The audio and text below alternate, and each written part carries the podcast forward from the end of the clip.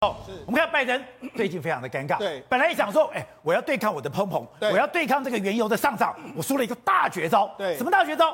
我联合我周边的国家，甚至哎，我登去跟习近平勾结啊，说，哎，我们讲释放战备储油，他说再释放战备储油，对，我可以把油价给压下来。对，可没想到十一月二十三号，当宣布要释出战备储油的时候，你看吧，油价不降反升，而且你才发现，哎。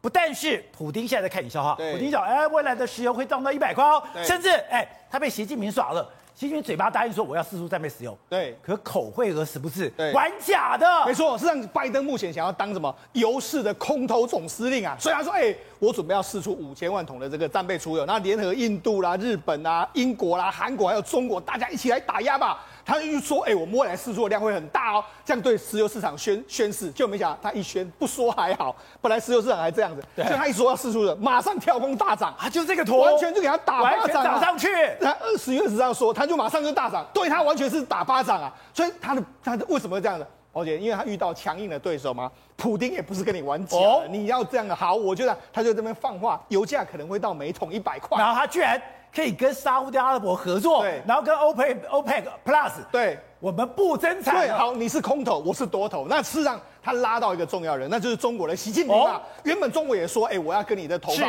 但是根据目前的中国的说法是说，哎，我们会根据我们自身的需求还有需要，我们会自己投放，我们不会跟着你这样子做。所以言下之意来说，不是就习近平又糊弄了拜登吗？言下之意来说的话，习拜会这一次呢非常重要，就是说，哎，习近哎拜登跟他说，哎，我们一起来四处战备储油。结果没想到，习近平好像没有当成一回事啊。那为什么这样？哎，不是，他太可恶了。是，也就是现在民呃现在中国最在乎什么？民主峰会。是。现在当我们确定，哎，我们是肖美琴去之后，对，他就摆明了，哎，现在已经确定了，是。不是蔡英文参加的时候，我就说。我不配合你了。对，所以你就知道说，市场也在玩两面手法，大家都在玩游戏嘛。好，那除了这个之外，你看，像这几天的时候，中国跟俄罗斯就签署一个五年军事合作计合作计划。他为什么要做这个东西？你看，市场在最近一段时间来说，从十一月十呃十月十四号的时候，中俄不是进行一个海上的联合演习吗？联合演习的时候，在日本海附近演习，然后把这个像，然后后来还去绕了日本一圈这样的状况。他就说，哎，还把这个日本呢，或者说美国当成这个假想敌这样演练。那最近他们又演练什么？十一月十九号的时候，日本。的空日啊，中国空军两架轰六，还有俄罗斯的这个空军的这个图九十五的飞机，他们在日日本海演练轰炸机的这个长城的巡航战略巡航，连这个加油机都出动了，那就言下之意就是在威胁日本嘛。那日本的话就是也背后就是美国嘛。好，所以你看现在显然了，拜登一方面呢在对付这个中国跟俄罗斯的时候，就没想到这两个国家就团结起来，甚至还倒打拜登一巴掌。那事实上，这个对拜登来讲压力真的很大。你看，因为今年的整个整个通膨率到了六点二，那整个现在感恩节假期到了，很多美国人吃不起之外，耶诞节的东西你又买不到，那整个油价完全窜升。你看，这是美国一个家庭主妇说的。他说，拜登上台以来没有错，东西都变贵了，基建跟汽油变迁很重要，但是呢，汽油、房价还有主。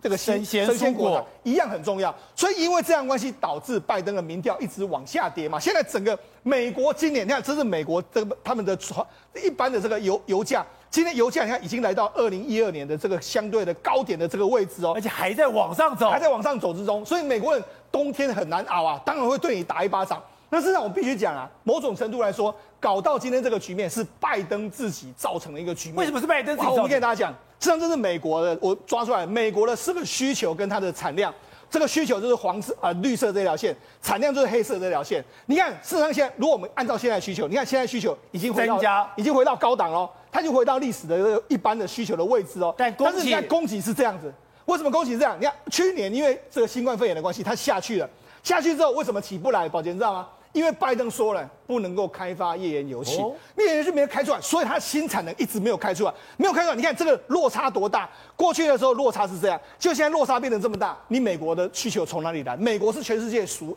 第二大石油的消耗国，就你自己的这个缺口就这么大，那当然油价会暴涨。所以呢，现在很多人就说拜登，你不要再坚持了，你就干脆重启页岩油，马上就可以解决这个问题嘛。可是对拜登来讲，他也不想这样做啊，所以对他来才说是一个头两个大的局面嘛。拜登是现在美国真的很火大吗？因为现在油大涨，天然气大涨，食物变得贵。我不怪普丁，现在美国都是怪拜登，甚至把锅给砸了。是我连要过个感恩节，火鸡鸡肉都那么贵，吃不起呀、啊！而且圣诞节又要来了，圣诞节的价格也那个所有的一个物价指数全部都飙涨。在这种情况之下，他们说明年民主党的其中选举哦，很可能翻盘，原因就是因为翻桌菜桌那个餐桌上所有食物全部都变贵了，哦、所以人民感受到这原物料全面飙涨的这个痛苦，而其中最主要的源头。就来自于能源的价格，能源价格之所以走到这一步，人家都怪登怪就说就是你拜登，为什么呢？为什么是拜登？我跟你讲哦，所有的美国总统上任不到一年，最开始做的重大决策，通常都跟能源有关。我举例，像是今年的一月二十七号，拜登上来没有多久，就做了一个什么决策？暂停国美国境内几种的一种那个呃所谓的能源开发，第一种。土地和水域的石油、石油的开采全部都给我暂停。第二个，天然气的钻探与土地的租赁这个部分也全部暂停。当他开始一月二十七号讲了这两个禁令之后呢，这个那个俄克拉荷马州的一个石油的联盟主席马上跳出来讲说：“你知道你现在所做的这个决策，未来将会影响到美国物价全面飙涨，这个你能承受得住吗？”已经有人警告他了，已经有人警告。他了，但是因为拜登就讲说哦，我们美国我们要有能源呢，我们民主党就是要有干净能源呢，我们未来要有，我要环保，我要节能减碳，我们一点二兆啊，我们要五十万个充电桩啊，电动车充充电桩，这这件事情后来人家越来越生气，我连石油都加不起，你还给我搞什么充电桩？所以你知道，在二零一九年，当美国成为所谓的石油进出口国的时候，他们一年所生产的呃，每天所生产的是高达一千三百万桶原油，哎。结果到现在，一天可以生产一千三百万。是，现在目前为止，美国自产的生产的原油已经不到一千万了，所以代表着，竟然在短短这一年以内，有高达三百万桶的原油的产能已经消失。那其实这个也要特别再讲到一件事，除了自己拜登的一个政策使然之外，第二个就是说，在去年的时候，就武汉肺炎疫情在那个席卷全世界的时候，那时候油价大家还记不记得，价格曾经崩跌到每桶期货 WTI 的期货竟然是负三十七块美金。那为什么会跌成这样？就是因为所有的那个飞机都不能飞了，所以有一些这个货都不能跑，所以在那种情况之下，原油需求锐减，然后很多的页岩油的开采厂商，因为你原本借了很多钱出来，结果你现在产品又销售不出去，所以在二零二零年有三十七家美国的页岩油开采厂商。倒闭了，所以这个原本的厂商倒闭了，供给已经减少，再加上你拜登上来之后，你新政策又是禁止人家去开呃开采的情况之下，变成原本的锐减，在现在新开采产能也出不来，需求却疫疫情之后的大爆发，所以供需不平衡，形成现在的状况。知道现在能源对台湾来讲也是一个非常争议的话题。哎，今天我们先讲吧，徐永辉，你在这个辩论会上面，哎，你根本是一个自白书，就没有想到黄世修真的去告。告得了吗？黄世修当然去告啊，因为他那个那个自白书有没有？我问过老前辈，他说我当年被屈打成招，我也不会签这个名嘛。为什么？因为他全部用第一人称我，什么意思啊？他是这样子，他讲到所谓电器设备，电器要防辐射嘛，在里面核市场里面本来一百八十天，一百天就过了。不是，他是说我降低标准去修改我的设计规范。哎，你用我哎，你搞成我的话，那哎，但但检察官不办，你办谁嘛？然后呢，你用完我之后呢，你有没有解释？没有啊，全部都在提徐永辉啊，所以呢，今天就是告嘛。为什么大家告？原因很简单嘛，不是说徐永辉有问题，我总想知道核四到底有没有问题啊。如果照你讲的，你从一开始的设计，你开始的发包，你开始的施工，全部都有问题，或者是他在公投说明会说谎，其实里面是没有问题的，对不对？就只有这两种可能嘛。所以当然黄士修当然抓这种机会去告嘛，里面当然还有什么焊接的。防火了一大堆，他都公开说有问题嘛，对不对？那合适到底能不能？不知道，我只能通过这种控告去了解。我私心希望合适里面是没有问题的。可我听完徐永辉，我不敢呢、啊，我要四个不同意啊，对不对？我要跟民进党。我这才知道说，原来我的外壳是日本的外壳，我里面的机具是欧美的机具，欧美的机具跟外外壳完全搭不上，更不用讲，我本来的发包到了二零哎，等于说。一九九九年的时候，我竟然变成五百个包，然后五百个包还要再再分包下去，那还得了？五百个包，然后你还你还改变说有一千多项，本来我的防辐射规则要一百八十天，一百天我就让它过了。五百多个包有八百多项，然后送出来那个机具跟基座不合，把基座打掉。怎么会有这种事？就好像马修克，你买一个沙发发现塞不进门，你会把门打掉吗？你这不是他就把门打了？你是护航厂商嘛，对不对？所以说我很想搞清楚，到底徐永辉讲的是真的还假？徐永辉讲的是真的话，表示过去核四是个超级单大贪污案，真的。那徐永辉讲的假是假的话，表示他公然说谎吗？哦，所以他已经陷入那种死局嘛。可是我必须要讲，回过头来看，整个民进党现在面临到能源政策跟拜登非常像。就是说我需要干净的能源，我想要环保，我想要绿电，我不要我我不要去挖这个页岩油等等的。可是呢，在经济发展过程中，你因为环境被绑死了嘛。比如我先讲三阶啊，三阶这东西为什么会有？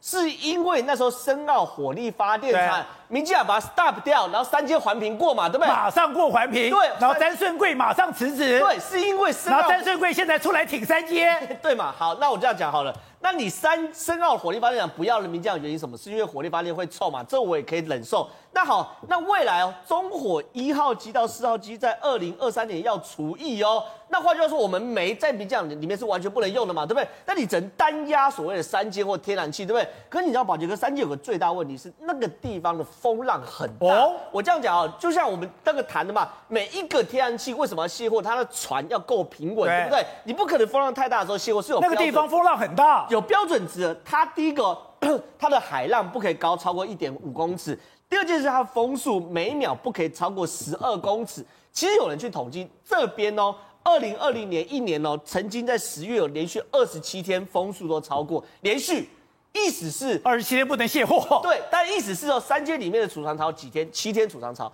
所以换句话说会断链的。所以这个三阶在一开始其实民进党评估就不是最适合的，其实是深奥比较适合，对不对？否则为什么硬硬着头皮说干净的煤？所以其实，在整个能源政策里面，深澳火力发展是比较快，而且比较适合、比较稳定。所以我在反核的前提下，我所有只能削足适履了。对，我反核前提下，那我去搞深澳，可是深澳因为有空屋嘛，那那时候苏苏贞昌选情又不是很好，那我只要硬闹搞到三阶，可这些都不是最一开始最好的选项。然后中火呢，一到四号燃煤发电厂，同时哦。那个时候原本是二零二零三一年才除役哦，那时候赖清德也宣布，那我到二零二三年就除役好，我一一概都不要，又少了六七年左右。所以说，其实很多事情是你要有抉择的。你如果这个也不要，那个也不要，最后我们弄天然气，那怎么办？国际天然气涨，我们也跟着涨，台湾能源并不安全的。对，董事长看到了美国的例子，看到欧洲的例子，现在台湾也会变成那个样子吗？也就是说。我现在的电，我现在的能源变成了一个大麻烦了。现在第一个大麻烦是拜登啊，拜登完蛋了。拜登这个搞，本来这个业，就全世界的油价舒缓紧张的主要原因是什么？就是美国从一个进口国变成出口国，变成一个出口国，这是一个非常大一个反转。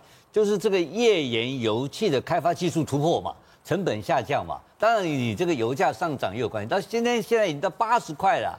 那这个开始重新开启页岩油的这个开采的话，该是大大发财啊，对不对？所以那可是刚刚惠贞已经讲了，几十家公司都倒了嘛。好，那现在问题来了，第二个问题来了，这个就是如果重启页岩油的开采的情况之下的话，就挑战到拜登的基本政策。对，那这个拜登怎么办？他没办法，走不下去嘛。他在他两边都两边，一个是跟他的民进党的不是跟他民主党的基本路线冲突了。然后又碰到一个通货膨胀，非要他老命不可，所以我觉得这个是美国，是因为美国现在看美国，美国是世界的这个领头羊，他的动作影响全球，他如果这个问题不解决掉的话，那全世界混乱，那就只有看到油价继续飙涨，通膨继续上升，然后还有新冠肺炎继续扩大，对，这几个事情都不断的继续在这边发生。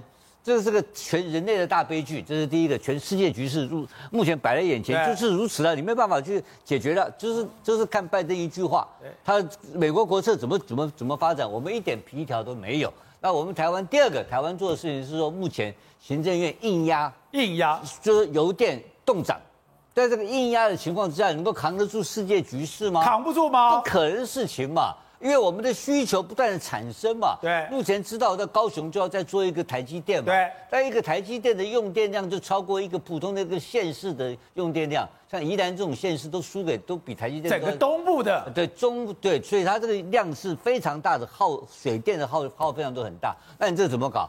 你根本这个这我们的国家的电力的基载电力就撑不下去嘛，这一定要挂掉的嘛。就算是三三阶过了，也是不够，因为你后面还继续成长嘛。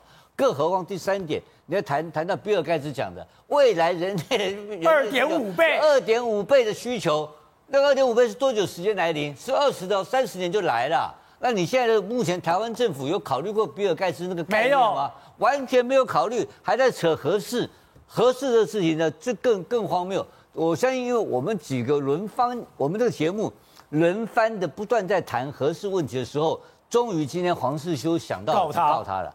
黄世修想要告他，其实他还要要做一个更重要的动作，要去告公务员，这个动作很缓慢，要到监察院，监察院可以立刻纠正，立刻就可以要求这个徐永辉停职。不行。